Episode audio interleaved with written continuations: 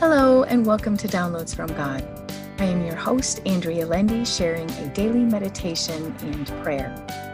Whatever time of day this message finds you, I pray it blesses you. So take a deep breath in, release, and open your spirit to this message.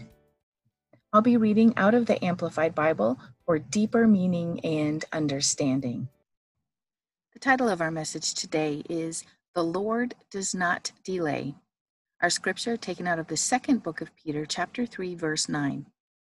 The Lord does not delay and is not tardy or slow about what he promises, according to some people's conception of slowness, but he is long suffering, extraordinarily patient toward you, and not desiring that any should perish, but that all should turn to repentance. God is patient this scripture says, extraordinarily patient. And in our fast paced society, being patient is a lost art. I'm not even sure I fully understand the word anymore. The word patience has lost its meaning. It's difficult to comprehend, difficult to understand, and certainly difficult to carry out. But God hasn't lost its meaning. Our scripture says that God does not delay.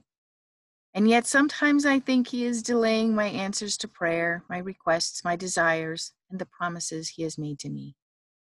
Sometimes it seems like everything is in slow motion. There seems to be no forward movement. However, our scripture assures us this is not the case. It says He's long suffering, extraordinarily patient toward you.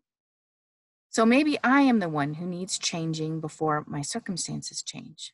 Or Maybe there is someone or something that needs to change before God's perfect plan can be executed. He may not be waiting on me, but for the perfect time to roll out His perfect plan. He desires for everyone to be in a state of repentance. He is waiting for the greater good, not just my timetable. Jesus once told the disciples that people from of old had prayed and waited for what they were then a part of. The disciples were the chosen ones to be at his side. I must know that God's plan is exceedingly better than my plan, and I must humble myself and honor his perfect plan above my own. Today, I choose to bow before the Almighty and pray for his perfect timing and his perfect plan be done for the benefit of all of his chosen people. May you find that as you give yourself to the Lord, that he will most assuredly work all things together for your good and for the good of all of his people. And now for our prayer. O Lord my God, thank you for your perfect plan. Thank you for your patience in seeing your perfect will through to the end, even to the end of all time. May your will be done above my own. May your desires become my desires. May all your chosen people come to you bow down to you and repent and change their ways. May we all worship and praise your name, Lord. You are greatly to be praised. You, the creator of this world and all that is in it, desire worship, praise, and relationship.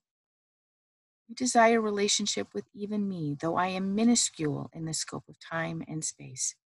You planned for me, formed me, and keep me close to you. Thank you, Father, for choosing me to know you. You are the God of the universe and God of my heart. Please keep me yours, Lord. Keep me yours. I lift up my praise to you. I wait for your presence and your reply. Thank you, Father, for being so real to me, so close to me, and covering me. Your grace and mercy cover me, Father. Thank you. Help me bless someone this day, and thank you for hearing my prayer.